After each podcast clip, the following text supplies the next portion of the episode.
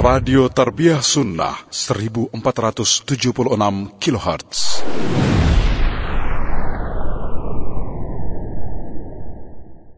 Bismillahirrahmanirrahim. Assalamualaikum warahmatullahi wabarakatuh. Alhamdulillahilladzi ba'atha fil ummiyina rasulan minhum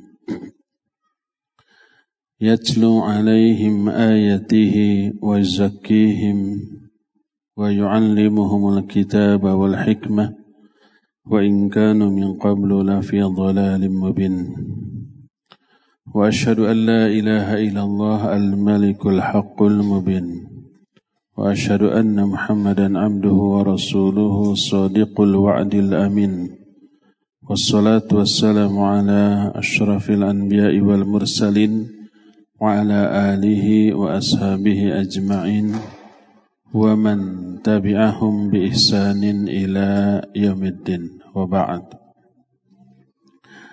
Hadirin jamaah Masjid Agung Al-Ukhwah Bandung yang Allah muliakan Para pendengar Radio Roja Cilengsi untuk Jabodetabek dan sekitarnya Roja Lampung, Roja Palembang, Roja Pontianak, Roja Berau, Roja Tanjung Pinang, Roja Surabaya, pendengar Radio Albayan Cianjur, pendengar Radio Tarbiyah Sunnah Bandung, pendengar radio dan TV RBK Kebumen, pendengar Radio Satu Lombok, Radio Suara Kalbu Jayapura, Radio Amuba Pangkal Pinang, Radio uh, Hidayah Pekanbaru, dan radio lain serta stasiun TV lain yang juga ikut merelay kajian kita ini termasuk roja pemirsa Roja TV, para netizen melalui akun Facebook ataupun YouTube mana pun di mana pun Anda berada. Alhamdulillah kita kembali berjumpa untuk melanjutkan kajian Tauhid. Kita sudah membahas hukum Allah versus hukum manusia dan pembahasan itu sebagai bagian dari pembahasan syirik di bidang ketaatan.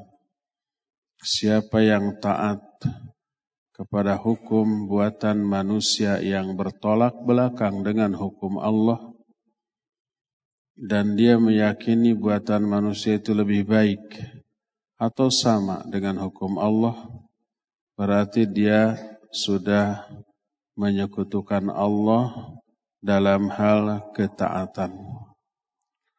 Allah Subhanahu wa taala menyebut seluruh hukum buatan manusia yang bertolak belakang dengan hukum Allah Allah sebut dengan hukum jahiliyah.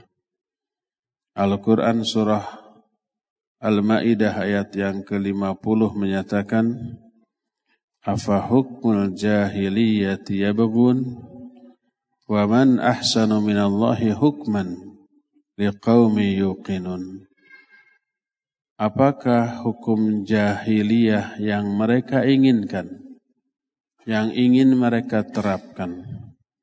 Siapa lagikah yang lebih bagus dibanding Allah dalam hukumnya? Hukum siapakah yang lebih bagus, yang lebih baik daripada hukum Allah bagi kaum-kaum yang yakin kepada Allah Subhanahu wa taala. Kita juga sudah menerangkan penjelasan Al-Imam Ibnu Katsir rahimahullahu taala tentang ayat tersebut.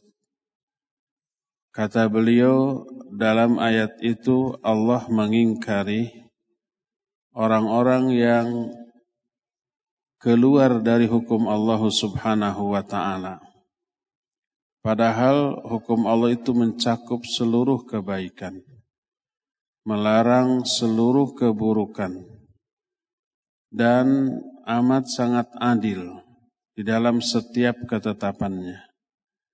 Terus orang itu lebih memilih hasil pendapat orang, pendapat manusia, hawa nafsu mereka yang bertolak belakang dengan syariat Allah Subhanahu wa taala seperti yang dilakukan oleh orang-orang Arab jahiliyah zaman dahulu berada dalam kehidupan yang didasarkan pada kebodohan pada kesesatan lalu mereka menetapkan hukum atas dasar kebodohan dan kesesatannya maka mereka yang mentaati hukum tersebut sudah menyimpang dan keluar dari hukum Allah dan itu sudah melakukan perbuatan syirik di bidang ketaatan kepada Allah Subhanahu wa taala.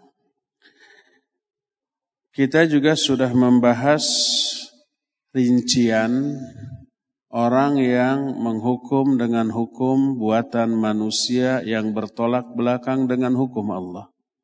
Bisa kafir kalau dia meyakini hukum buatan manusia itu lebih baik atau sama dengan hukum buatan Allah.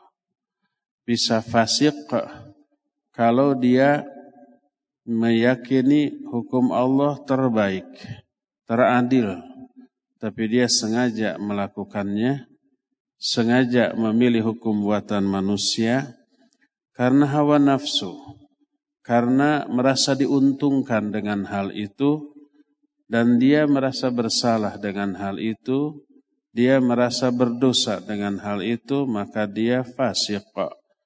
Dia tidak kafir, tidak keluar dari ajaran Islam. Dia tetap muslim, tapi muslim yang berdosa besar. Sama halnya dengan orang muslim yang melakukan dosa, apa pun bentuk dosanya, seperti berdusta, seperti bergibah, seperti mencuri. Dia mengetahui semua itu haram. Dia meyakini semuanya itu terlarang. Dia meyakini dirinya berdosa dengan gibah yang dilakukannya, dengan mencurinya, dengan berjudinya, dengan mabuknya, tapi karena hawa nafsu dia melakukannya. Dengan perasaan tetap dosa, dengan keyakinan tetap itu haram, orang ini tetap muslim. Tapi muslim yang fasik, muslim yang berdosa besar. Demikian juga orang yang lebih memilih hukum buatan manusia yang bertolak belakang dengan hukum buatan Allah Subhanahu wa taala. Dengan keyakinan buatan Allah lebih baik. Tapi dia lebih memilih ini karena menyenangkan, karena menguntungkan, maka dia fasik. Ini sudah kita rinci pada pertemuan yang lalu. Allah Azza wa Jalla berfirman, "Fala wa rabbika la yu'minuna hatta yuhakkimuka fima shajara bainahum, thumma la yajidu fi anfusihim harajan mimma qadait wa yusallimu taslima. Demi Rabbmu hai Muhammad, demi Allah, manusia tidak dikatakan beriman sehingga mereka menjadikan kamu sebagai hakim terhadap masalah yang diperselisihkan di kalangan mereka. Kemudian mereka tidak merasakan keberatan sedikit pun dalam hati mereka terhadap apa yang engkau tetapkan dan taslim menerima pasrah dengan sebenar-benarnya terhadap ketetapanmu. Totalitas ketaatan ini tidak bisa ditawar-tawar setengah-setengah umpamanya. Karena Allah berfirman dalam Al-Quran surah Al-Baqarah 85 Allah berfirman Afatu'minuna bi ba'dil kitab wa takfuruna bi ba'd? Fama jaza'u ma yaf'alu dhalika minkum illa khizyun fil hayati dunya wa yaumal qiyamah yuradduna ila asyaddil adab wa mallahu bighafilin amma ta'malun. Kata Allah apakah kalian mau beriman kepada sebagian isi kitab tapi kufur kepada sebagian yang lainnya isi kitab Al-Qur'an yang menguntungkannya dipakai diambil diterapkan diimani diyakini tapi sebagian lain yang tidak menguntungkan dirinya dikufuri, diingkari. Apakah kalian mau begitu? Tidak ada balasan bagi orang yang melakukan itu di antara kalian kecuali kehinaan bagi mereka dalam kehidupan dunia. Dan pada hari kiamat akan dikembalikan kepada azab yang lebih pedih dan Allah tidak pernah lalai dari apa pun yang kalian lakukan. Jadi beriman kepada sebagian isi kitab, tapi ingkar kepada sebagian yang lain berakibat dua kali sanksi. Di dunia ditimpakan kehinaan dan di akhirat akan diberikan azab yang lebih dahsyat dibandingkan dengan azab yang mereka alami di dunia. Oleh karena itulah maka siapa yang menerapkan, meyakini, mengaplikasikan hukum Allah Subhanahu wa taala dan menjadikan hukum Allah sebagai akidah, sebagai agama, cara dia beragama kepada Allah adalah dengan menerapkan seluruh hukum-hukumnya, maka berarti dia telah beribadah kepada Allah dengan semua yang dia lakukan tersebut. Dan ini inti dari menerapkan hukum Allah. Ta'ambud kita kepada Allah.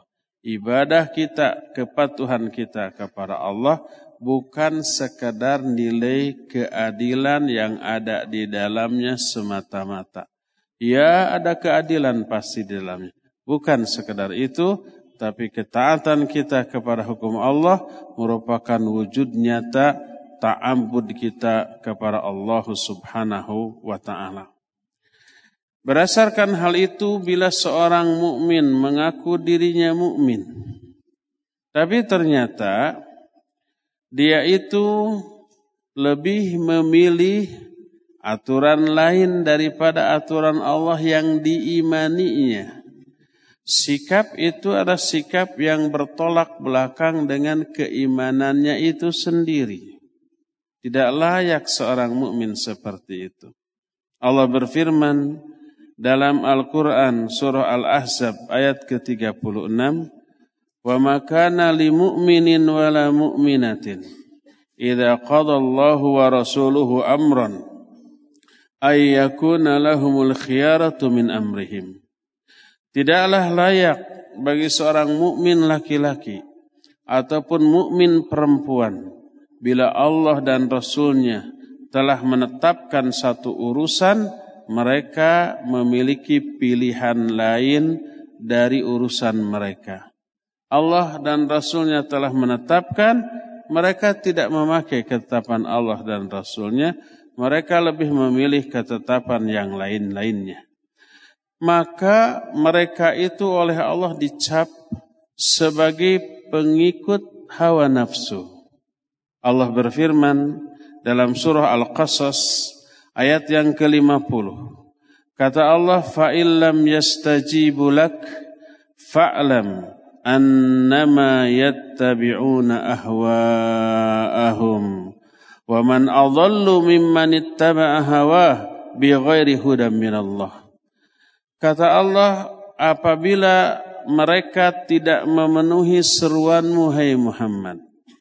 Tidak memenuhi panggilan untuk berhukum dengan hukum Allah. Maka ketahuilah, mereka itu hanya mengikuti hawa nafsu mereka.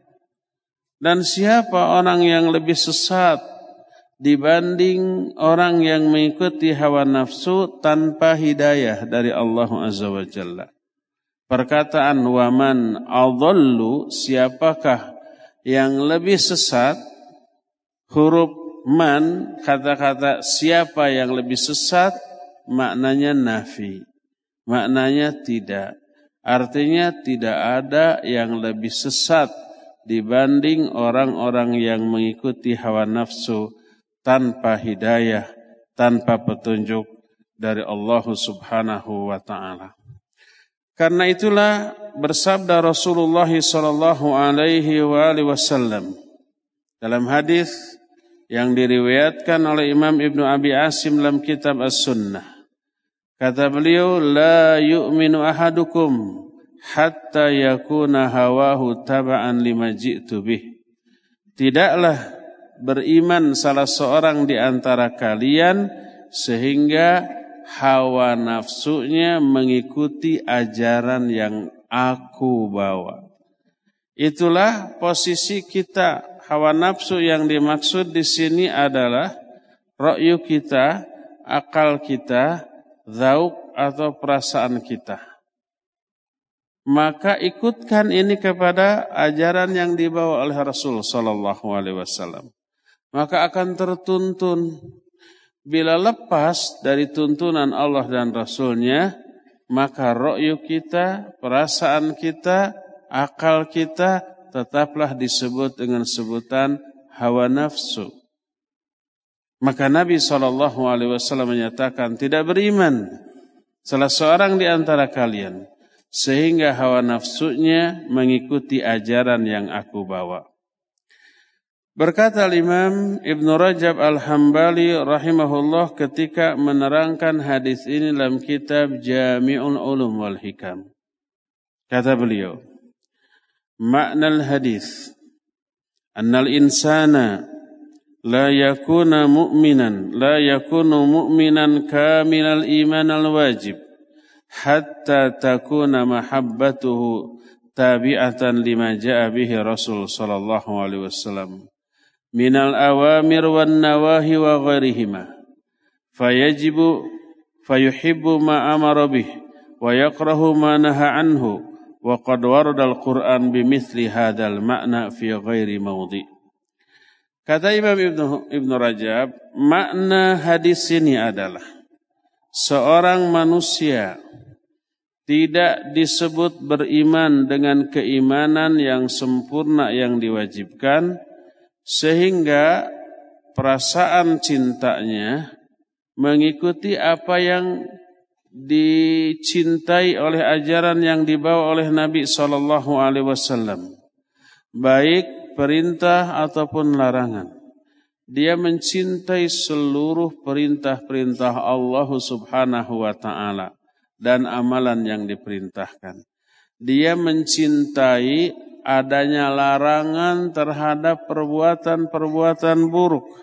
Diharamkannya mabuk, diharamkannya judi, diharamkannya zina, diharamkannya mencuri, diharamkannya gibah, diharamkannya berdusta, dia suka dengan pengharaman terhadap seluruh yang buruk-buruk tadi. Maka dia akan mencintai apa yang diperintahkan, membenci apa yang dilarang, dan isi yang seperti itu amat sangat banyak di dalam Al-Quran yang bertebaran di beberapa ayat. Salah satu contohnya Allah Subhanahu wa taala menyebutkan orang yang membenci apa yang Allah cintai dan mencintai apa yang Allah benci, orang itu sebagai orang yang mengikuti hawa nafsu berefek seluruh amal-amal baik yang pernah dilakukannya batal. Dan ini tertuju kepada orang muslim. Ada orang muslim suka sholat, suka saum di bulan Ramadan, suka infak, suka sodakoh, hajinya mungkin tujuh, sudah tujuh kali, setiap bulan, setiap uh, ada kesempatan selalu umroh, tapi dia membenci apa yang Allah sukai dan menyukai apa yang Allah benci. Itu seluruh amal ibadahnya batal, digugurkan oleh Allah Azza wa Jalla. Allah berfirman dalam Al-Quran surah Muhammad ayat yang ke-28. Zalika bi'annahum uttaba'u ma asqatallah wa karihu ridwanahu a'malahum. Yang demikian itu karena mereka mengikuti apa-apa yang Allah benci. Yang Allah benci mereka ikuti. Yang Allah benci mereka sukai. Yang Allah benci mereka jadikan hobi. Wa karihu ridwana sebaliknya mereka membenci apa-apa yang Allah ridhoi. Sikap mereka itu berseberangan dengan Allah Azza. Apa yang Allah ridhoi mereka benci, apa yang Allah benci mereka sukai. Allah menyatakan fa'ahbatu a'malahum. Allah akan batalkan amal-amal mereka. Allah akan hapus pahala-pahala dari amal-amal baik yang pernah mereka lakukan. Salatnya yang menghasilkan pahala habis. Saum Ramadannya yang menghasilkan pahala juga habis. Terhapus oleh sikap ini nih. Terhapus oleh sikap membenci yang Allah ridhoi dan menyukai yang Allah benci.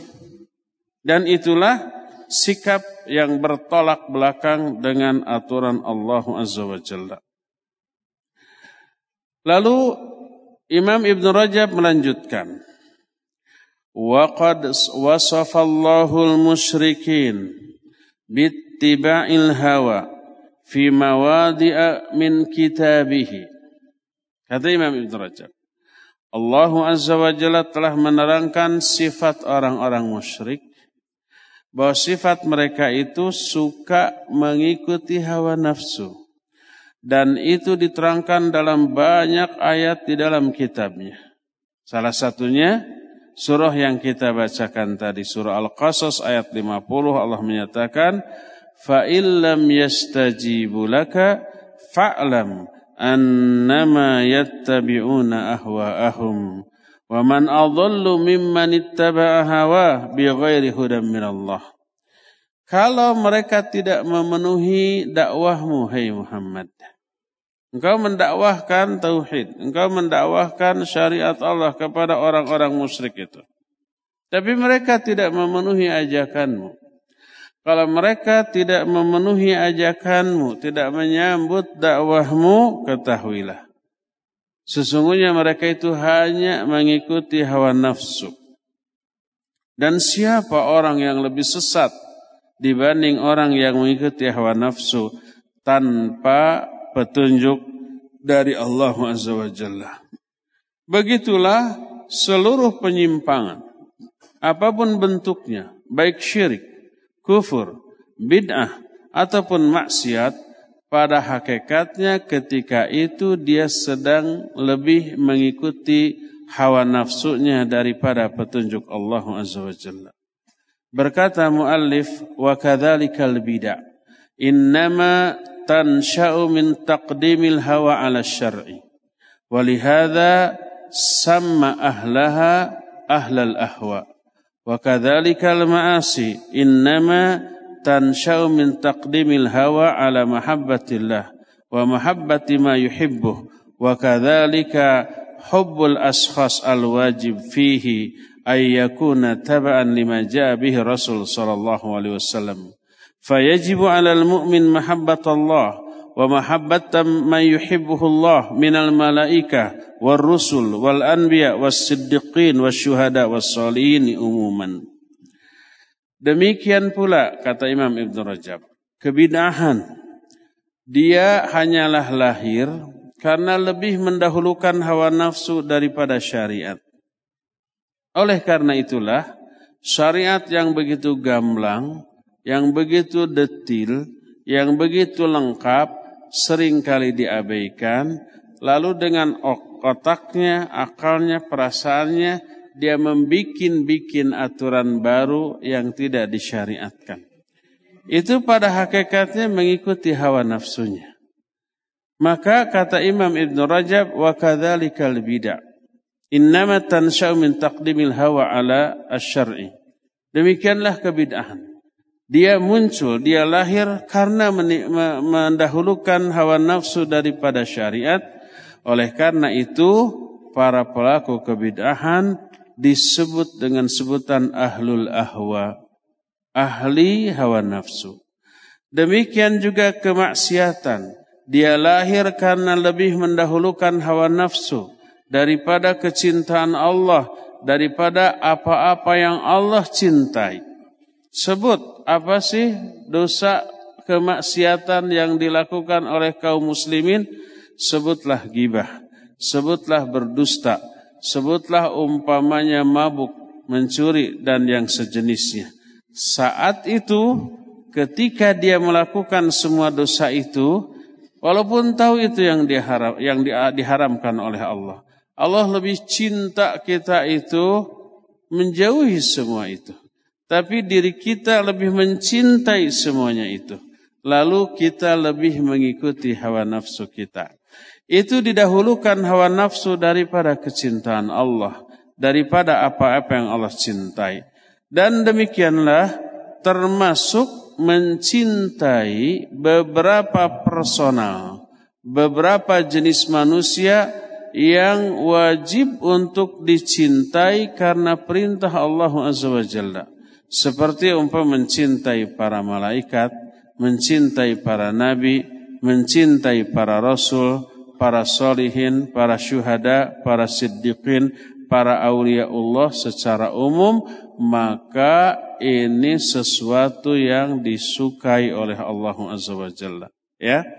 Tapi umumnya orang karena hawa nafsu, apa yang atau orang yang oleh Allah diperintahkan untuk diikuti dan dicintai malah dibenci.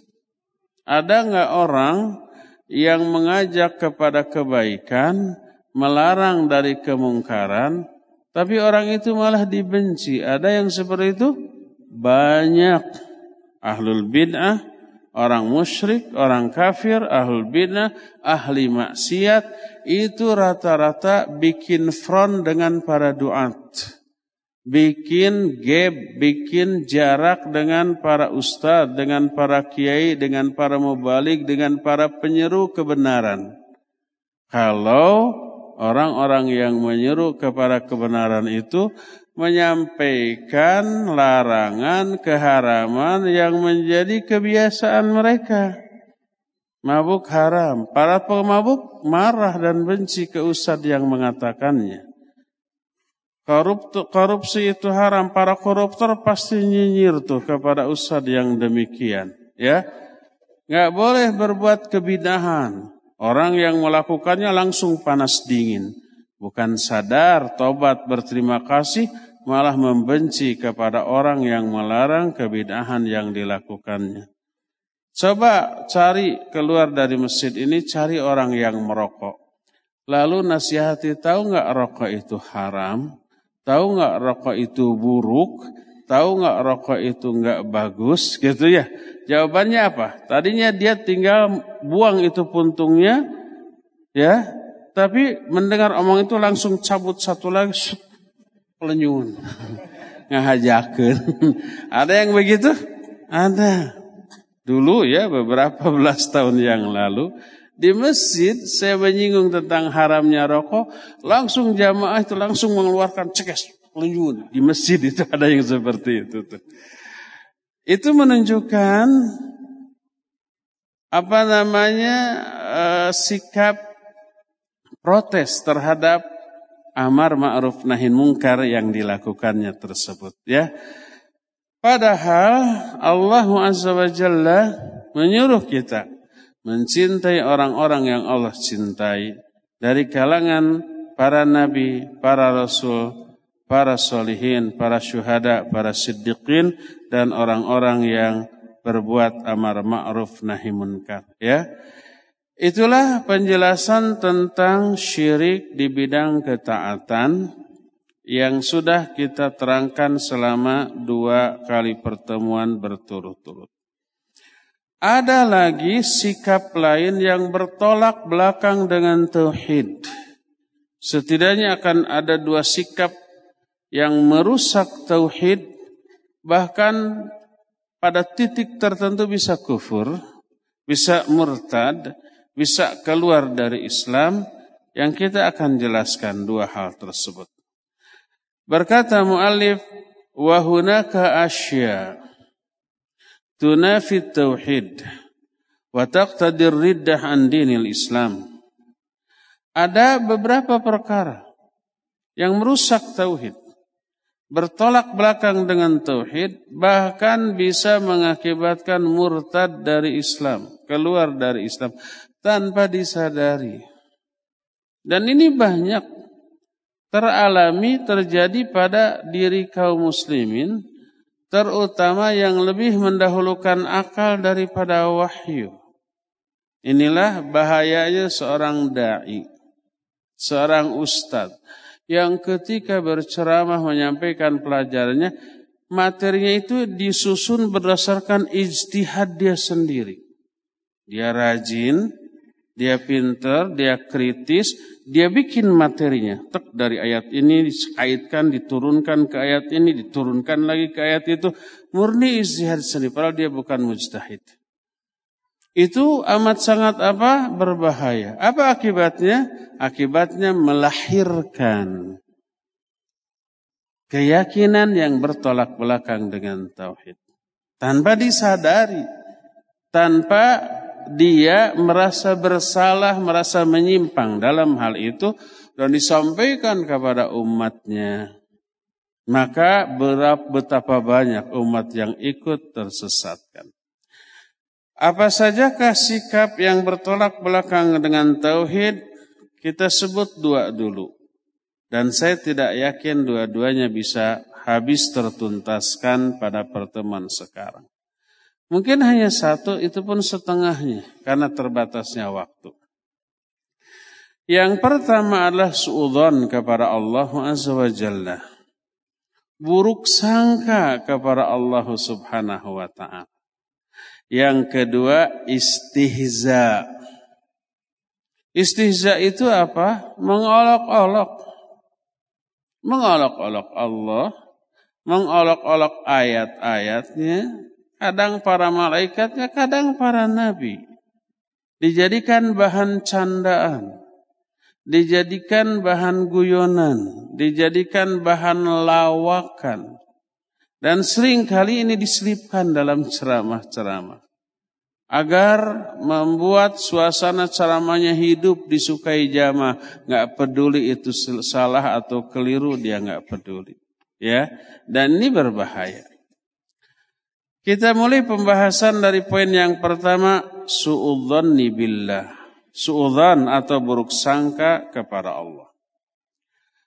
Buruk sangka kepada Allah sesuatu yang sangat berbahaya.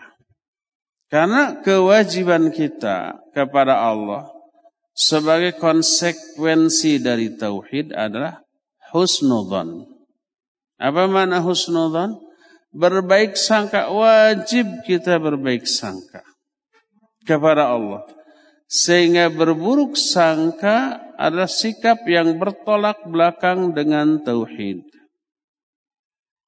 Sebelum kita membahas bentuk-bentuk dari suudzon kepada Allah yang sering kali dilakukan oleh kaum muslimin tanpa disadari. Malah ketika di, diingatkan ngambek membela diri. Allah menerangkan bahwa suudzon kepada Allah adalah sifat orang munafik dan orang musyrik. Sebagaimana firman Allah Azza wa Jalla dalam beberapa ayat. Di antaranya Al-Quran Surah Ali Imran 154 tentang orang-orang munafik. Lahiriahnya Islam, tapi batiniahnya kufur. Sepintas dia seperti kaum muslimin. Sholat, ngumpul-ngumpul, ngaji, saum Ramadan. Itu secara zahir demikian. Tapi hatinya memendam permusuhan dan kebencian kepada kaum muslimin. Salah satu sifat yang menonjol tidak bisa disembunyikan dari diri orang munafik yang suatu saat nampak adalah suudzonnya kepada Allah Azza wa Jalla. Allah berfirman, "Yadhunnuna billahi ghairal haqq dhanna jahiliyah."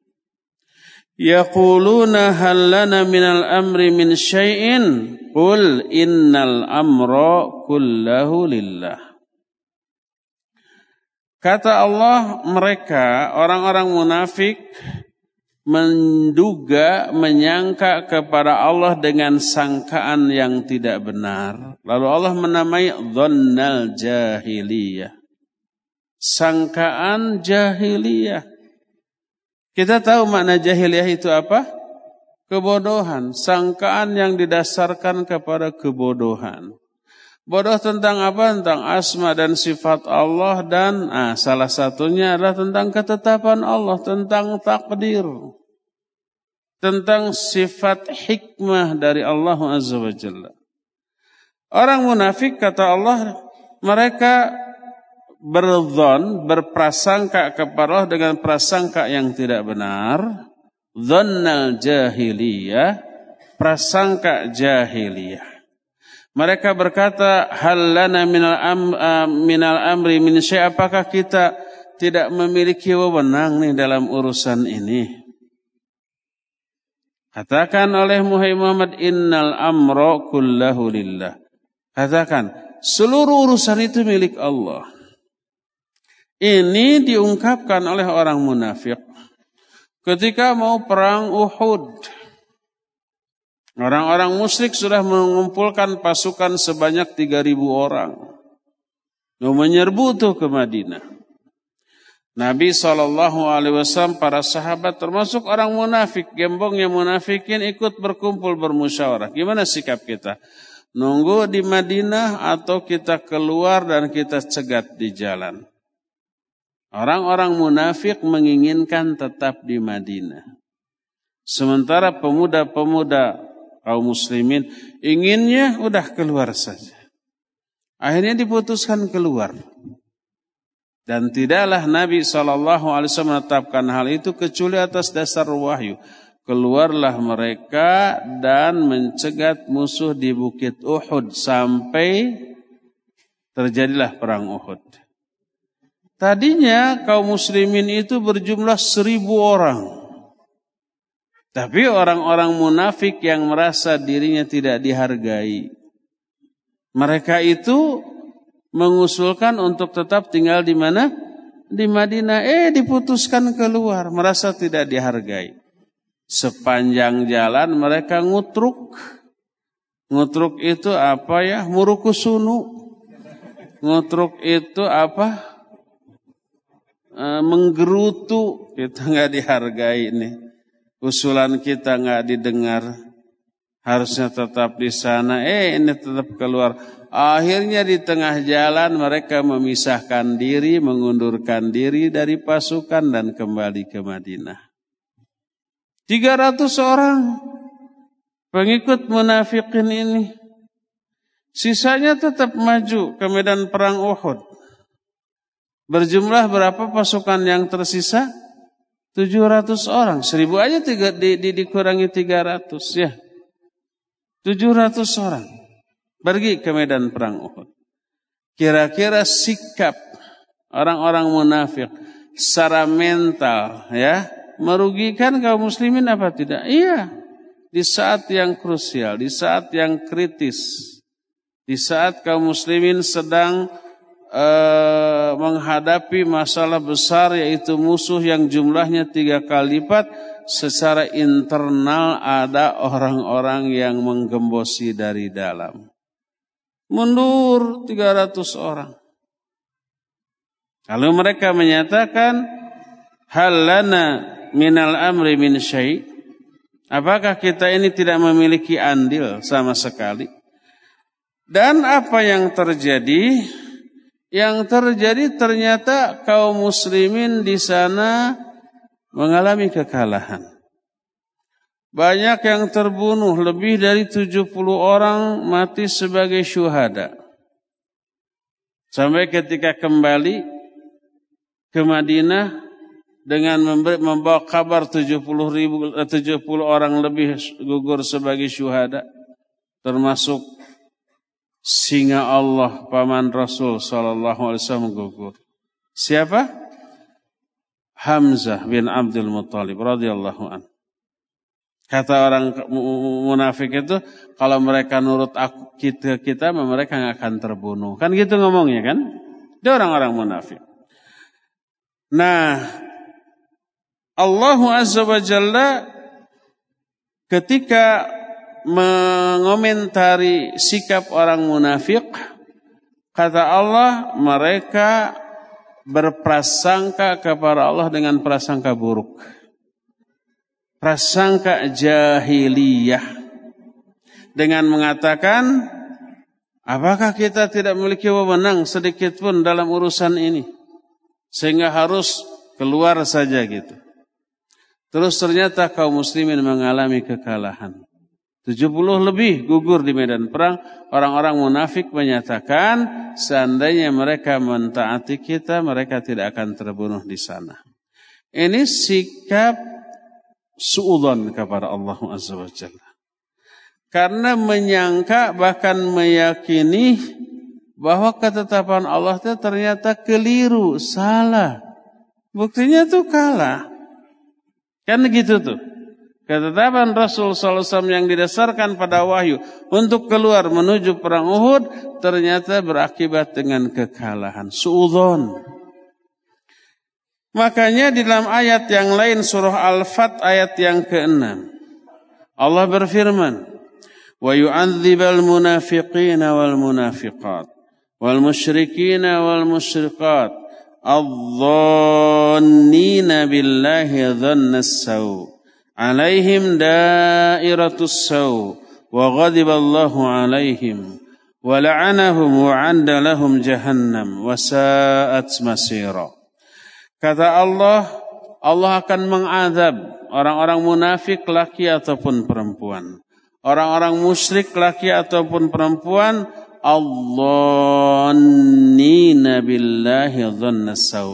Mereka itu telah berprasangka kepada Allah dengan prasangka yang buruk. Mereka suudon kepada Allah. Orang munafikin dan munafikat, musyrikin dan musyrikat. Kedua kelompok yang busuk ini munafik dan musyrik laki ataupun perempuan dua-duanya suudzon kepada Allah Azza wa Jalla. Berburuk sangka kepada Allah Subhanahu wa taala dan Allah azab. Kata Allah, "Alaihim dairatus sau." Kelak mereka akan memperoleh giliran untuk memperoleh balasan yang buruk. Wa ghadiballahu alaihim. Allah murka kepada mereka Wala'anahum Allah laknat mereka. Wa anda lahum jahannam. Allah siapkan bagi mereka jahannam. Wasaat masira. Dan itulah seburuk-buruk tempat menetap. Apa sikap suudon orang-orang munafik di dalam kedua ayat tadi? Diterangkan oleh Imam Ibn Qayyim rahimahullah dalam kitab Zadul Ma'an fi Hadi Khairul Ibad Kata beliau, kata Imam Ibn Qayyim ketika menafsirkan ayat tersebut. Kata Imam Ibn Qayyim, Fussira hadha dhan alladhi la yaliqu billah بأنه سبحانه لا ينصر رسوله وأن أمره سيضمحل وفسر بظنهم أن ما أصابهم لم يكن بقضائه وقدره ولا حكمة له فيه. وفسر بإنكار الحكمة وإنكار القدر وإنكار أن يتم أمر رسول الله صلى الله عليه وسلم وأن يظهره الله على الدين كله. وهذا هو الظن السوء alladhi dhannahu al-munafiquna wal musyrikuna bihi fi suratil Fat. Kata Imam Ibn Qayyim, Dhon atau prasangka yang tidak layak yang diterangkan di dalam ayat ini yang tidak layak diterapkan kepada Allah tersebut dalam bentuk Orang munafik meyakini Allah tidak menolong Rasulnya. Dan ketetapan Rasulnya untuk keluar menyongsong musuh di perang Uhud itu akan menemui kegagalan. Juga ditafsirkan don mereka itu. Dalam bentuk bahwa yang menimpa, kekalahan yang menimpa kaum muslimin itu bukan takdir Allah, bukan ketetapan Allah dan tidak ada hikmahnya sama sekali di balik kekalahan itu. Murni kekalahan secara mutlak.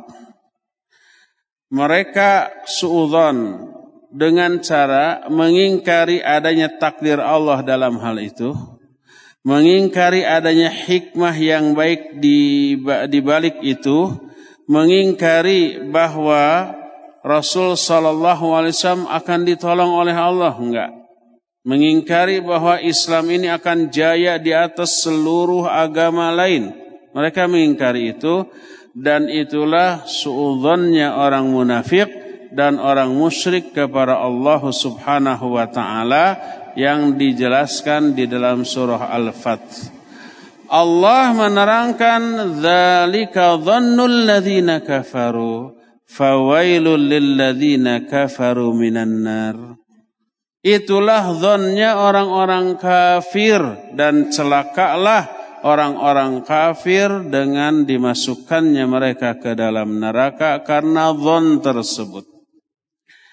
Jadi kata mereka, kekalahan kaum muslimin itu bukan takdir Allah. Allah tidak mentakdirkan kekalahan.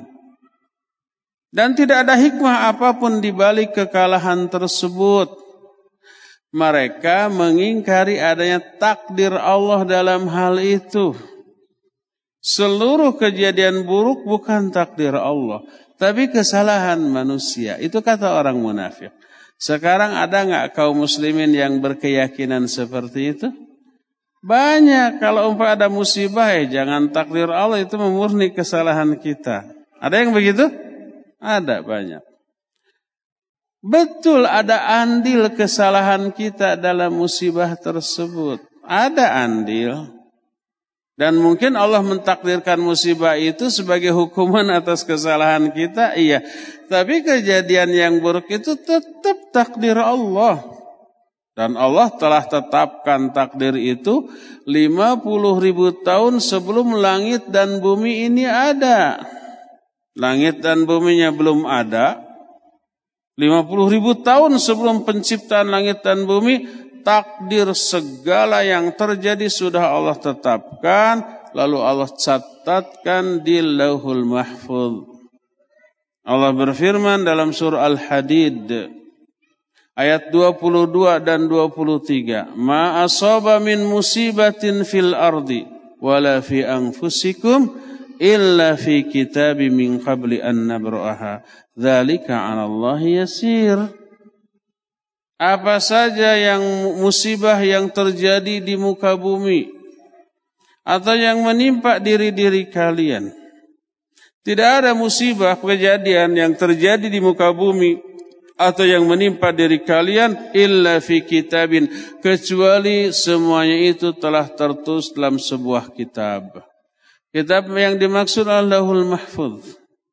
Min qabli an nabraha sebelum kami menciptakan alam jagat raya ini wa dzalika 'ala Allah yasir dan itu amat sangat mudah bagi Allah Subhanahu wa taala. Kejadiannya belum terjadi, takdirnya sudah mendahului 50 ribu tahun sebelum Allah menciptakan langit dan bumi. Jadi pertanyaannya takdir dulu apa kejadian dulu? Takdir dulu. Kalau umpamanya kejadian dulu baru takdir itu ingkar kepada takdir. Itu salah satu pemahaman qadariyah. Kalau umpah ada yang menyatakan takdir Allah itu gimana usaha kita sekarang. Kalau kita ke sini ada takdir begini. Kalau kita ke sana ada takdir begitu. Kalau kita lurus ada takdir begini. Jadi takdir itu tergantung usaha kita. Jadi kalau begitu usaha dulu, takdir dulu. Kalau menurut orang itu usaha dulu. Para Allah Azza wa Jalla menyatakan seluruh yang terjadi di muka bumi 50 ribu tahun sebelum langit dan bumi ini ada sudah ditetapkan terlebih dahulu. Di dunia ini tak ada satupun kejadian baik yang baik ataupun yang buruk yang bukan takdir Allah tidak ada. Semuanya sudah ditakdirkan oleh Allah. Makanya kalau ada satu kejadian yang buruk Lalu orang itu berkeyakinan ini bukan, ketakdir Allah tapi kesalahan manusia. Berarti ada kejadian yang yang terjadi tanpa ditakdirkan oleh Allah itu suudzon kepada Allah. Ini mah bukan kehendak Allah, ini mah kesalahan kita Allah. Berarti di alam jagat raya kerajaan Allah ini ada satu kejadian terjadi di luar kehendak Allah? Gak mungkin. Itu suudzon kepada Allah Subhanahu wa taala. Lalu kenapa Allah mentakdirkan sebuah keburukan bagi manusia? Pasti ada kebaikan di baliknya. Ada kebaikan di dalamnya, ada hikmah. Orang munafik menyatakan, nggak ada hikmah di balik kalah itu, kalah-kalah telak saja. Banyak hikmah. Salah satunya adalah bahwa azab Allah turun karena ketidaktaatan manusia kepada Allah dan Rasulnya. Di awal-awal peperangan Uhud, kaum muslimin menang apa jaya? Menang dan jaya. Bahkan nyaris selesai itu peperangan. Bagaimana tidak Nabi SAW menempatkan 50 orang kalau zaman sekarang sniper merenya. Zaman dahulu karena belum ada senjata api gitu, maka pakai panah. Ada 50 orang ahli panah ditempatkan di bukit yang agak pendek di seberang bukit Uhud. Lalu setelah kejadian itu, bukit yang kecil itu dikenal dengan sebutan bukit Rumat. Rumat jamak dari Romi. Romi itu pemanah. Jamaknya Rumat. Dikenal dengan sebutan rumah. Di sana ada Bukit Uhud besar, gunung, di sini Bukit Rumat. Antara Bukit Uhud dengan Bukit Rumat ini jalan. Kaum muslimin di sana, kaum kafirin datang dari sini. Setiap mereka mau menyerbu dipanahi. Tuk, tuk. Dan itu jauh ratusan meter. Tapi keahlian mereka benar-benar terbukti kena itu. Yang menyeberang sana di dipanahi ada satu dua lolos disambut oleh pasukan kaum muslimin di sana. Sampai nyaris mereka nggak bisa maju. Banyak yang korban, harta rampasan perang bergelimpangan di sana. Yang lain sisanya nggak berani maju, mundur teratur ke belakang. Pasukan pemanah menyangka perang sudah selesai. Itu harta rampasan perang pabalatak. Pabalatak itu apanya? Berserakan. Diambilin oleh kaum muslim ini pasukan pemanah yang yang di, diwanti-wanti apa pun yang terjadi kamu jangan turun ya. Tetap di posmu. Eh tergiur tidak taat kepada Nabi Shallallahu Alaihi Wasallam. Turun itu kosong tah posisi yang strategisnya direbut oleh pasukan kafir yang saat itu pasukan berkudanya atau kavalerinya dipimpin oleh Khalid bin Al-Walid radhiyallahu anhu yang saat itu belum belum belum belum Islam. Dia rebut posisi itu maka keadaan berbalik kalah. Nabi saw sampai tanggal empat gigi depannya berlumuran darah nyaris beliau juga gugur saat itu. Nyaris Allah melindunginya, ya. Hikmahnya apa? Karena ketidaktaatan Allah memberi azab dengan kekalahan. Dan banyak pelajaran berharga dari kasus itu. Orang munafik menyatakan la hikmah fi, enggak ada hikmah, enggak ada kebaikan di balik kekalahan, udah kalah mutlak. Kan gitu tuh. Mereka suudzon kepada Allah. Disangkanya ini bukan takdir Allah. Ini bukan ketetapan Allah. Dan tidak ada hikmahnya di balik semua itu maka suudon mereka kepada Allah kata Imam Ibn Qayyim rahmatullahi alaih adalah dalam bentuk demikian. Mengingkari adanya takdir dan mengingkari adanya hikmah di balik takdir yang buruk tersebut. Kata Allah wa dzalika ladzina kafaru. Itulah dhannya orang-orang kafir dan sekarang kebanyakan manusia juga suudon kepada Allah Subhanahu wa taala dalam banyak bentuk yang kadang-kadang tidak disadari. oleh orang yang bersangkutan baik suudon kepada beberapa sifat Allah ataupun suudon kepada apa yang telah Allah lakukan kepada hamba-hambanya. Sampai Imam Ibn Qayyim menyatakan, wala yaslimu min dhalik illa man arafallaha wa asma'ahu wa sifatihi wa mujiba hikmatihi wa hamdihi. Tidak akan ada manusia yang selamat dari suudzon kepada Allah ini kecuali orang-orang yang mengenal Allah melalui sifat-sifatnya melalui nama-namanya, melalui isi kandungan hikmahnya dan keterpujian Allah. Dan di sini menunjukkan sangat super pentingnya kita mengenal Allah lebih dekat secara benar dengan mempelajari makna yang terkandung dalam nama-nama dan sifat-sifat Allah subhanahu wa ta'ala. Ya. Lalu Imam Ibn Qayyim melanjutkan dalam kitab Zadul Ma'ad fi Hadi Khairul Ibad juz yang ketiga.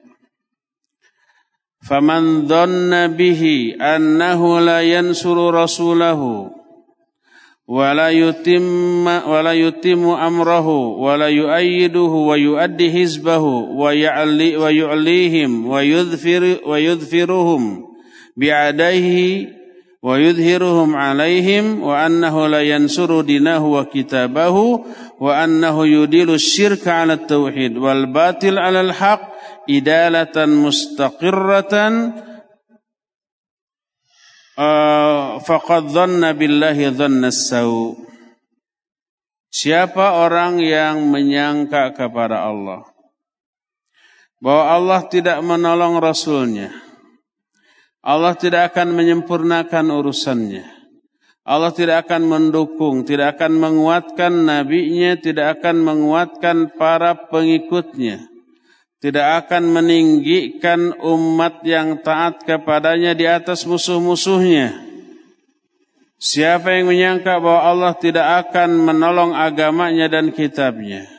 Siapa yang menyangka bahwa Allah akan membiarkan perbuatan syirik mengalahkan tauhid, perbuatan batil mengalahkan yang hak, orang itu sudah suudzon kepada Allah dengan don yang sangat buruk. Kenapa demikian? Sebab seluruh dugaan itu bertolak belakang dengan sifat-sifat Allah Subhanahu wa taala. Yang jelas Allah berjanji berjanji untuk menolong rasulnya. Walladhi arsala rasulahu bil huda wa dinil haq liyudhhirahu 'ala ad-dini kullihi walau karihal musyrikun. Dialah Allah yang telah mengutus rasulnya dengan membawa petunjuk dan agama yang hak untuk dimenangkan di atas semua agama. Sekalipun orang-orang musyrik benci, ini janji Allah. Siapa yang menyangka Allah membiarkan Rasulnya tidak ditolong, buktinya itu kalah. Dia sudah suudzon kepada Allah Azza wa. Ya.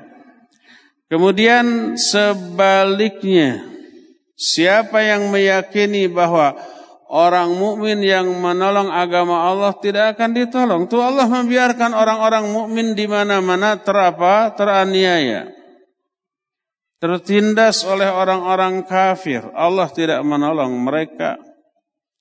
Orang yang menyangka seperti itu dia sudah suudzon kepada Allah. Karena Allah berjanji, Ya ayuhalladzina amanu in tansurullaha yansurukum wa yuthabbit aqdamakum. Hai orang-orang yang beriman, kalau kamu menolong agama Allah, Allah akan tolong kamu dan Allah akan kokohkan kedudukan kamu. Adapun kalau ada orang muslim yang tidak ditolong dibiarkan tertindas pertama, Allah janjinya kepada orang muslim yang menolong agama Allah. Kalau yang tidak menolong agama Allah, Allah nggak akan tolong ya. Kedua, kedua nih. Seringkali Allah Azza wa Jalla memberi azab kepada orang Islam dalam bentuk terzoliminya mereka oleh orang kafir atau oleh orang muslim yang fasik yang memiliki kekuasaan. Kalau orang muslim jauh dari Allah, Allah hukum mereka. Di kalangan rakyat yang mayoritas muslim, banyak terjadi perbuatan syirik, kufur. Tapi diyakini sebagai ibadah. Perbuatan syirik diyakini ibadah. Perbuatan kufur diyakini sebagai ketaatan kepada Allah. Perbuatan bid'ah diyakini sebagai sebuah sunnah Nabi Shallallahu Alaihi Wasallam. Jauh dari tuntunan syariat. Allah azab kaum muslimin seperti itu dengan diberikannya penguasa yang zalim yang akan menyengsarakan mereka. Berdasarkan hal itulah para ulama menyatakan di antara Imam Ibnu Qayyim rahimahullah menyatakan pemimpin suatu bangsa adalah cermin dari rakyat yang dipimpinnya. Kenapa zaman bahula mula kaum muslimin diberi pemimpin itu sekali Abu Bakar, Umar, Uthman, Ali. Khulafaur Rasidin, pemimpin terbaik sepanjang sejarah kehidupan manusia setelah para nabinya. Karena rakyat yang dipimpinnya soleh-soleh. Taat-taat. Tidak matre, tidak hubud dunia. Lebih mengutamakan akhirat. Allah anugerahkan kepada mereka pemimpin hebat sekali Abu Bakar dan Umar. Terus makin ke sini kaum muslimin makin luntur keimanan keislamannya. Kualitas pemimpinnya juga semakin menurun. Karena apa? Karena Allah memberi pemimpin sesuai dengan kualitas rakyat yang dipimpinnya. Ketika Abu Bakar jadi pemimpin aman. Ketika Umar jadi pemimpin, kekuasaan lebih melebar lagi aman. Ketika zaman Utsman menjadi pemimpin mulai ada riak-riak. Di zaman Ali lebih lagi. Datang orang kepada Ali bin Abi Thalib, "Hai Ali." Ketika itu Ali menjadi khalifah. Ketika di zaman Abu Bakar dan Umar tidak ada kekacauan seperti di zamanmu ini. Tapi ketika kami dipimpin oleh engkau, kenapa banyak masalah di zaman Ali bin Abi Thalib muncul pemberontakan? Di zaman Ali bin Abi Thalib muncul kelompok Khawarij. Di zaman beliau muncul kelompok umpamanya uh, Syiah Sabaiyah, Sabaiyah pengikut Abdullah bin Sabah ya. Dan banyak lagi. Kenapa? Berarti orang ini nuduh Ali yang enggak benar yang menjadi pemimpinnya. Kenapa demikian? Ali radhiyallahu anhu menjawab karena ketika Abu Bakar dan Umar menjadi pemimpin Rakyat yang dipimpinnya ini seperti aku. Tapi ketika aku yang menjadi pemimpin, rakyat yang aku pimpin seperti kamu. Terbalik, tadinya ingin menyerang malah jadi terserang.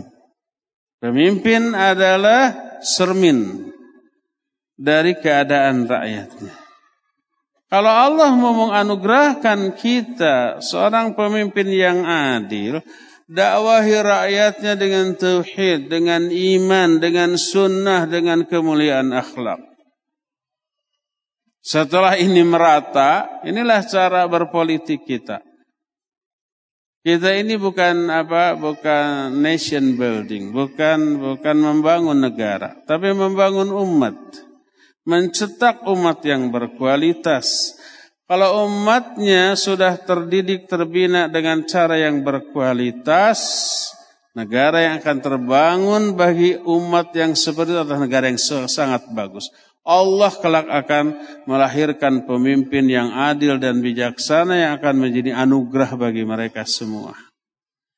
Dawahi, dawahi rakyat semaksimal yang kita bisa perbaiki kondisi sistem itu dari memperbaiki rakyatnya. Allah nanti mengatur bagaimana bisa lahir seorang pemimpin berkualitas sangat tergantung dari kondisi rakyat yang dipimpinnya.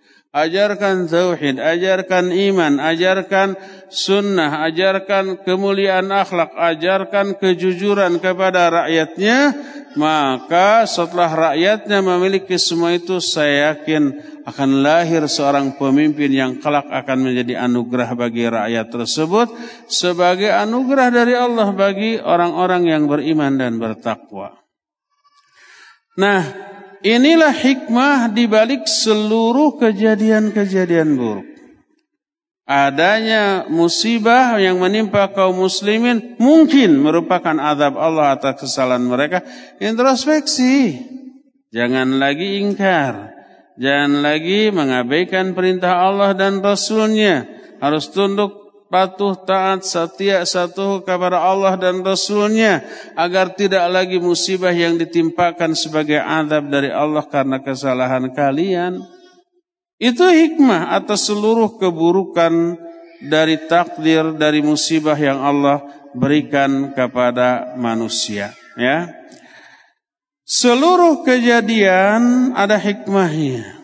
Allah berfirman, وما خلقنا السماوات وما خلقنا السماء والأرض وما بينهما باطلا وذلك ظن الذين كفروا فويل للذين كفروا من النار Tidaklah Allah ciptakan bu, langit dan bumi serta isinya serta seluruh kejadian yang ada di bawahnya ini secara percuma, secara iseng, secara sia-sia, tanpa hikmah, tanpa tujuan. Enggak.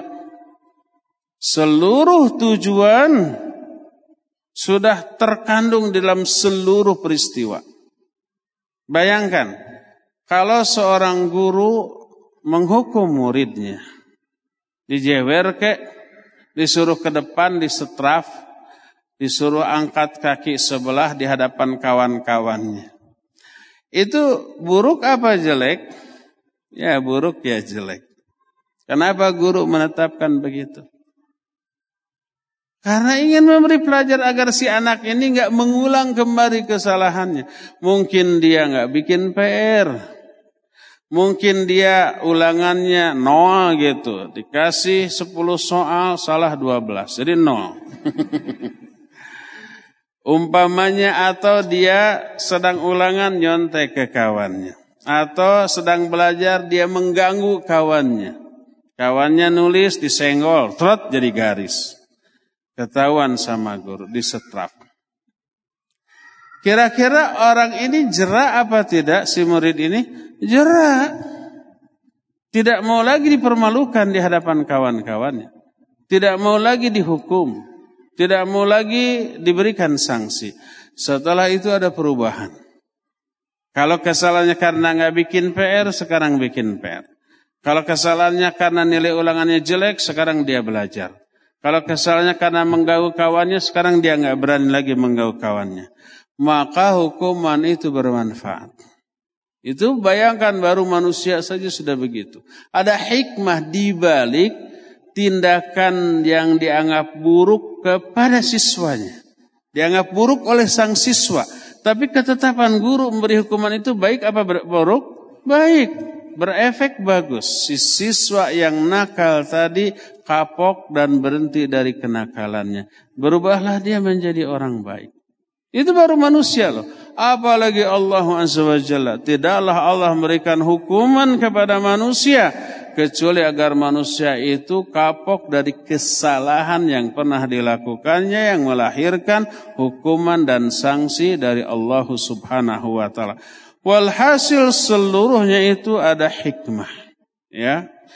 Jadi mengingkari adanya takdir dan hikmah di balik seluruh takdir Allah yang buruk itu mengingkarinya sebuah sikap suudzon kepada Allah Azza wa Jalla. Lalu Imam Ibn Qayyim mengembangkan beberapa bentuk sifat sikap suudzon manusia kepada Allah.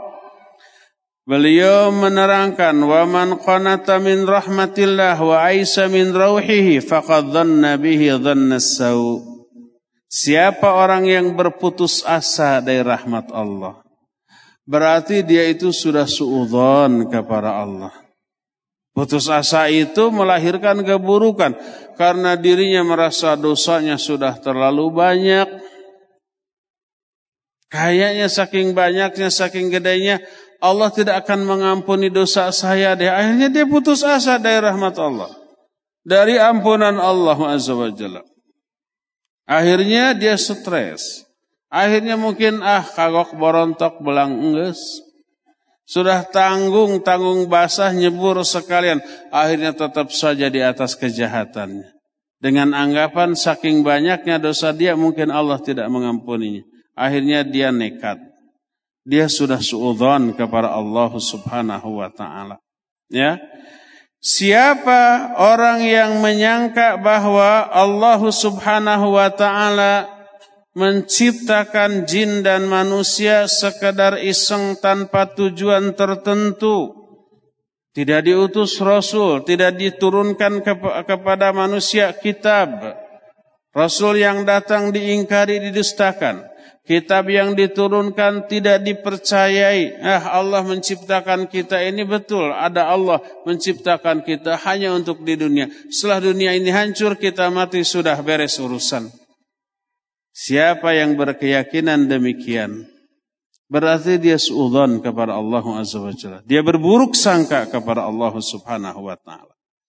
Ah, sebaliknya, siapa orang yang dia terus-terusan berdosa dengan keyakinan Allah Maghfurur Rahim. Tenang, betul ini dosa, betul ini haram. Tenang, Allah Maha Pengampun. Walaupun kita mati bergelimangan di atas dosa, Allah Maha Pengampun dan penyayang kita akan diampuni, kita masuk surga. Walaupun tidak tobat. Orang itu suudon kepada Allah Azza wa. Karena kalau umpah orang yang durhaka dikesurgakan, orang yang bertakwa juga dikesurgakan. Adil apa tidak? Tidak adil menyamakan orang bertakwa dengan orang berdosa.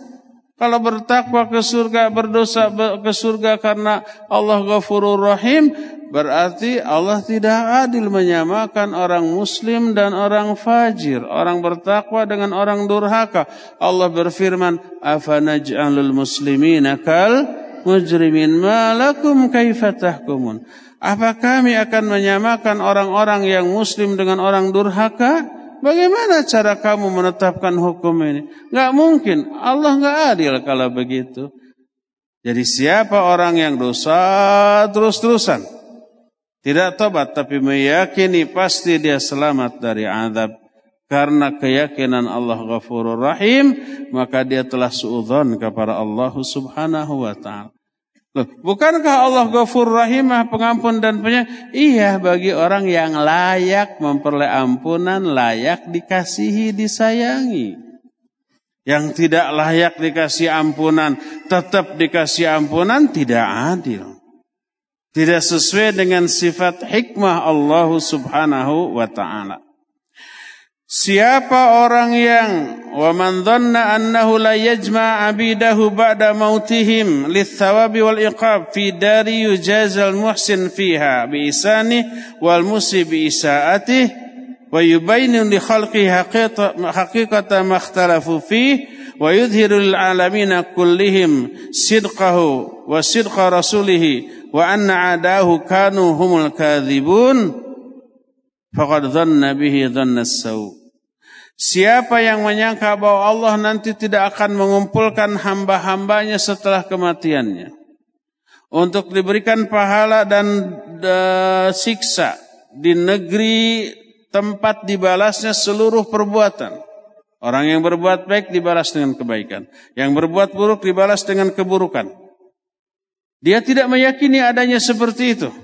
Tidak akan ditampakkan seluruh amal-amal manusia untuk dibalas Orang yang menyangka demikian berarti dia sudah suudon kepada Allah. Berarti Allah menciptakan alam dunia ini iseng saja. Nggak ada kerjaan apa ya ciptakan manusia biar hidup. Setelah hidup mati hancur beres sudah nggak diapa-apakan. Iseng berarti itu. Abad. Baltil. Tidak ada hikmah. Tidak ada tujuan. Dan itu adalah sesuatu yang mustahil bagi Allah subhanahu wa ta'ala. Dan banyak lagi beberapa bentuk suudhan manusia kepada Allah Subhanahu wa taala yang mengakibatkan orang itu terjerumus dalam keyakinan yang batil dan dosa yang berkepanjangan. Ya. Ikhwan wal akhwat azanallahu wa yakum cukup sore ini sampai di sini dan kita masuk ke sesi tanya jawab kepada Akhi Fawas di Cilengsi dipersilakan memandu tanya jawab dengan pendengar dan pemirsa. Silakan Fawas.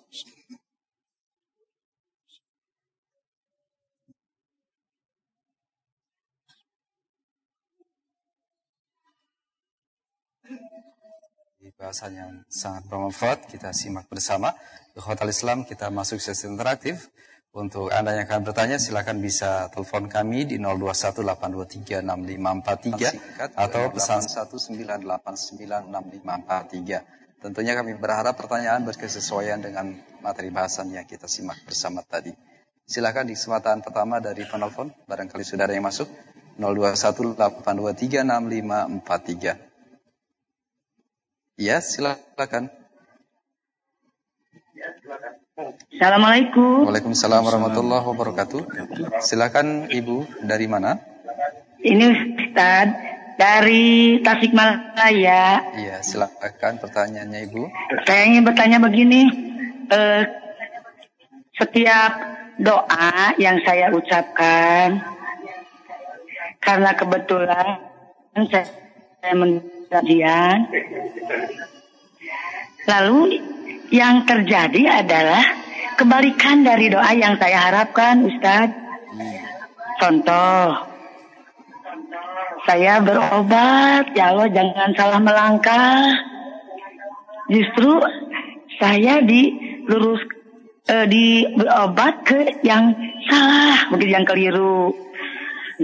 Kemudian eh, saya ya Allah berikan rezeki suamiku diberikan rezeki supaya bisa bekerja. Just, justru kebalikannya diberhentikan bekerja karena sakit.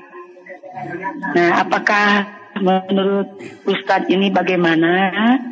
Ya. Lalu apakah ada hukum karma dalam Islam?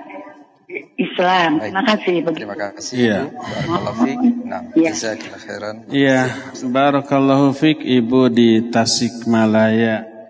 Sing sabar Ibu sing tawakalnya orang Sunda. Ibu ini sering berdoa, tapi isi doanya bertolak belakang dengan kejadian yang dialami.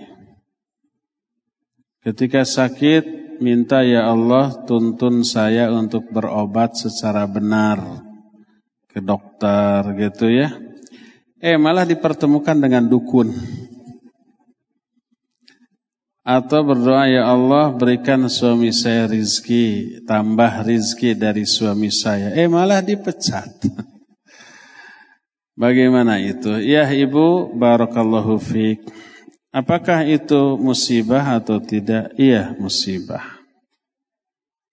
Kalau umpamanya musibahnya berupa dipecatnya di PHK-nya suami ibu, itu ada banyak bu keuntungannya. Pertama dosa gugur. Apakah dipecatnya kita dari pekerjaan menggugurkan dosa? Tergantung kita sedih, menderita, atau malah senang. Ya pasti sedih. Pasti menderita, risau, galau, resah, gelisah. Seluruh penderitaan fisik ataupun psikis menggugurkan dosa-dosa kita. Banyaknya dosa yang gugur sebanding berbanding lurus dengan kadar penderitaan yang kita alami atas musibah itu. Itu pertama. Kedua, kedua,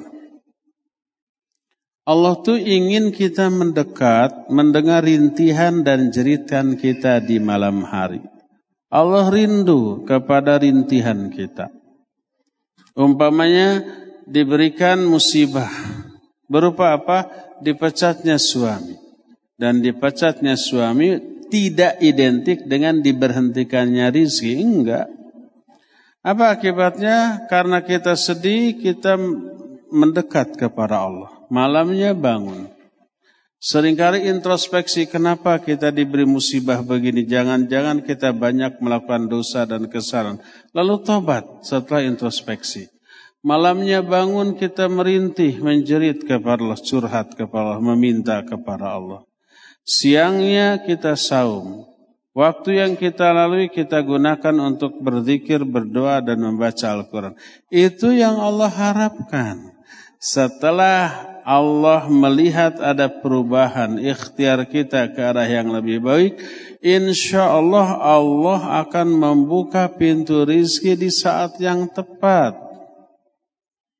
Jadi kalau kita berdoa kepada Allah, ternyata isi doa kita ini bertolak belakang dengan kenyataan yang kita alami, bukan berarti doa kita tidak dikabul, tapi ditunda sampai kita mendekat terlebih dahulu kepada Allah. Allah ingin kita mendekat dulu, menangis dulu, merintih dulu, menjerit dulu, tobat dulu, banyak istighfar dulu, tahajud dulu itu Allah rindu kepada rintihan kita di malam hari. Setelah beberapa lama itu kita lakukan, baru Allah buka pintu rizki yang tidak disangka-sangka. Tadinya diharapkan jabatannya naik malah dipecat. Biarkan. Mungkin seminggu dua minggu kita mendekat kepada Allah yang tadinya jabatannya hanya sebagai, sebagai pekerja biasa datang tawaran dari tempat lain yang lebih tinggi gajinya, lebih tinggi juga jabatannya. Atau dengan cara lain yang kita tidak bisa duga. Jadi yang terjadi adalah bukan tidak dikabulkannya doa ibu, tapi Allah menunggu saat yang tepat untuk dikabulkannya doa tersebut, menunggu kita mendekat diri dulu kepada Allah Subhanahu wa taala. Jadi saran saya Bu ya, tetaplah istiqamah. Tetap berdoa, tetap meminta, memperbanyak tobat dan istighfar juga mendekatkan diri bangun di malam hari, saum di siang hari, banyak baca Al-Quran, zikir dan doa, itu yang menyebabkan Allah mempermudah urusan-urusan kita dan melepaskan kita dari kesulitan-kesulitan yang kita alami selama ini ya. Wallahu alam, semoga Allah memudahkan urusan ibu yang tadi bertanya. Silakan lagi Fawas terakhir ya. Jazakallah khairan jawaban dan nasihatnya. Semoga bermanfaat untuk ibu yang bertanya tadi. Silahkan di kesempatan kedua kami coba sapa kembali dari penelpon 0218236543. Silakan. Ya. Baik, masih terputus. Kami angkat terlebih dahulu pertanyaan dari pesan singkat Ustaz. Ada Bapak Bagio Wiono di Banyuwangi, Jawa Timur yang bertanya, Assalamualaikum warahmatullahi wabarakatuh. Ustaz mohon penjelasan tentang sebutan Tuhan atau ilah yang diimani oleh Nabi Muhammad sallallahu alaihi wasallam pada saat diterimanya lima ayat pertama di Gua Hiro. Di dalam lima ayat tersebut tidak ada lafaz Allah yang ada adalah lafaz Rabbika. Padahal di dalam akidah tauhid sebutan uh, Tuhannya uh, umat Islam adalah Allah. Dalam lima ayat tersebut juga tidak ada perintah mencatat wahyu yang diterima Nabi Muhammad Shallallahu Alaihi Wasallam dari malaikat Jibril. Mohon penjelasan uh, yang uh, bisa memberikan ketenangan kepada saya karena sampai saat ini saya belum menemukan jawabannya. Terima kasih atas penjelasan dari Al Ustaz. Barakallahu Ustaz. Ya, barakallahu fiik. Bapak Subagio di Banyuwangi ya. Ya. Pertama, lafaz Allah, nama Allah, sebutan Allah untuk Rabb kita, jauh sudah ada sejak zaman bahula mula. Sebelum Nabi SAW diutus menjadi Nabi atau menjadi Rasul, lafaz atau sebutan Allah sudah populer sudah populer di kalangan semua manusia, termasuk orang-orang musyrik. Mereka meyakini adanya Allah, mereka meyakini bahwa Allah itu pencipta alam semesta. dan mereka juga menyembah Allah. Mereka menyembah Allah, meyakini Allah sebagai pencipta semuanya. Yang memberi rizki, yang menghidupkan, yang mematikan, yang mengurus seluruh urusan, mereka yakini Allah. Dan Allah sudah populer sejak zaman tersebut. Lalu kenapa disebut musyrik? Karena selain mereka menyembah Allah, mereka pun menyembah sesembahan-sesembahan lain. Sebelum Imran bin Husain masuk Islam oleh Nabi ditanya, Kam ilahan ta'bud? Berapa sesembahan yang kamu sembah? Dia menjawab sab'ah. Wahid fis sama wasyitah fil ard. Aku menyembah tujuh sesembahan. Satu yang ada di langit yaitu Allah dan enam lagi ada di muka bumi. Jadi mereka menyembah Allah tapi juga menyembah selain Allah. Makanya disebut musyrik. Lalu Nabi SAW bertanya lagi, sesembahan mana yang paling kamu takuti azabnya dan paling kamu harapkan rahmatnya?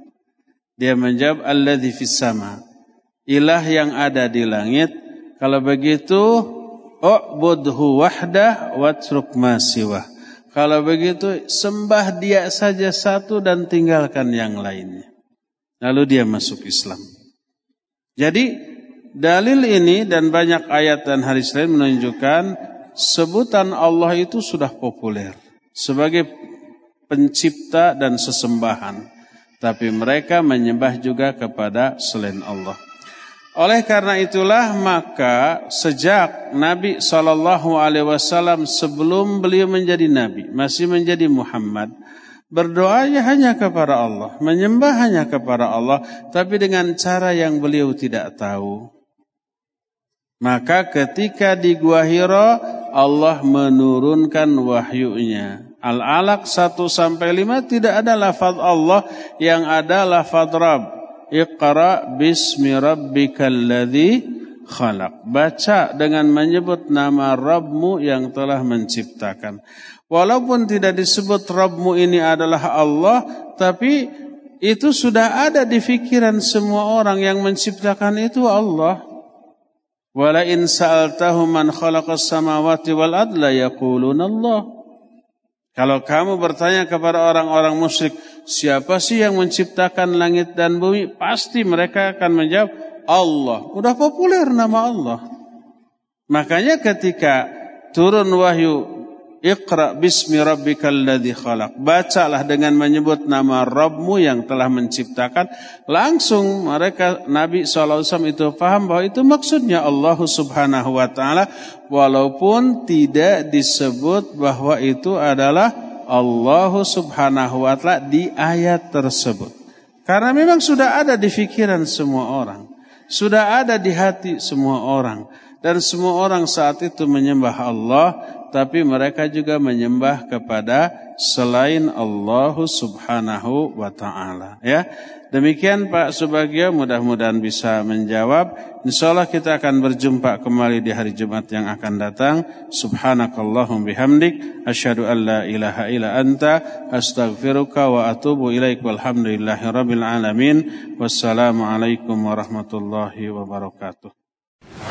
Radio Tarbiyah Sunnah 1476 kHz.